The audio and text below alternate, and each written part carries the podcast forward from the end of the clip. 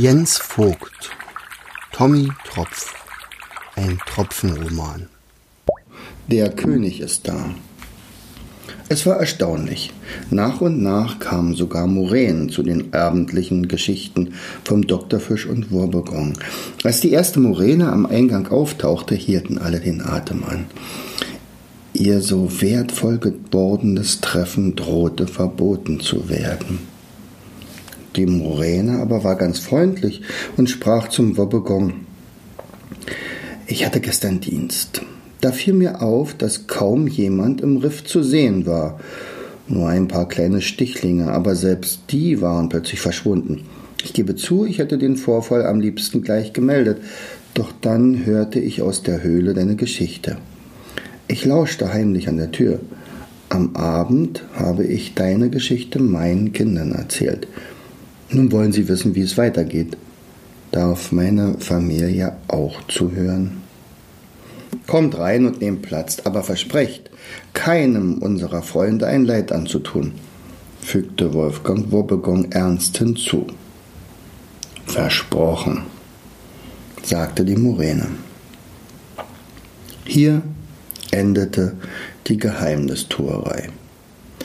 Da auch die Muränen, später sogar die Haie, mit ihren Kindern friedlich den Geschichten lauschten, war die Versammlung unter freiem Wasser auch gar kein Problem mehr.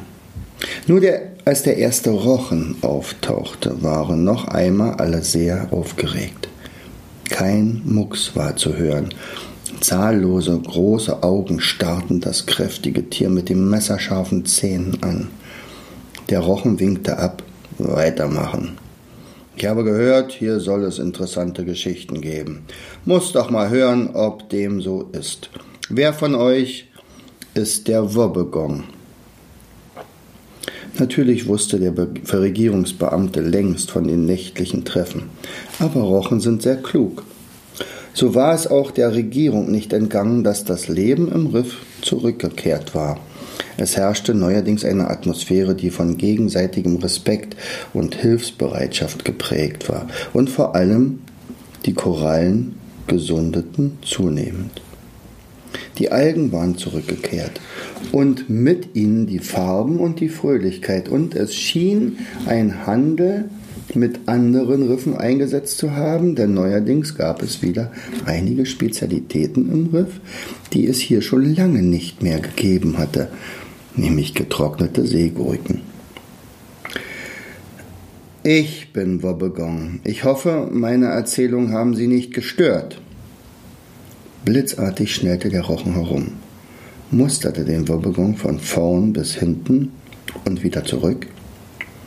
In der Versammlung herrschte Totenstille. Für kurze Zeit war die Angst in ihre Gemeinschaft zurückgekehrt. Es war ein kleiner Putzerfisch, der sich neben dem mächtigen Tier nützlich machen wollte. Doch kaum war er seitwärts an den Rochen herangeschwommen, stoppte er, schwamm langsam wieder zu den anderen zurück. Es ist der König. Hinter seiner Seitenflosse ist das Königszeichen deutlich zu sehen, flüsterte er seiner Nachbarin zu, und die zischelte es ihrer Nachbarin und die der Nächsten. Der König ist unter uns, raunte bald die ganze Gesellschaft.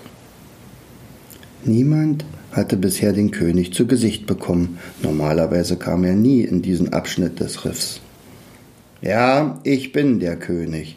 Aber lasst euch nicht aufhalten. Wobbegong, hast du auch für den König dieses Riffs eine Geschichte?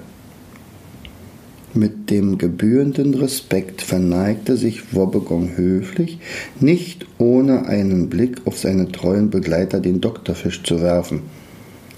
Dieser aber zeigte keine Gefahr. Der König kommt in friedlicher Absicht. Man gab dem König einen Ehrenplatz und dann begann der Wobbegong seine Geschichte.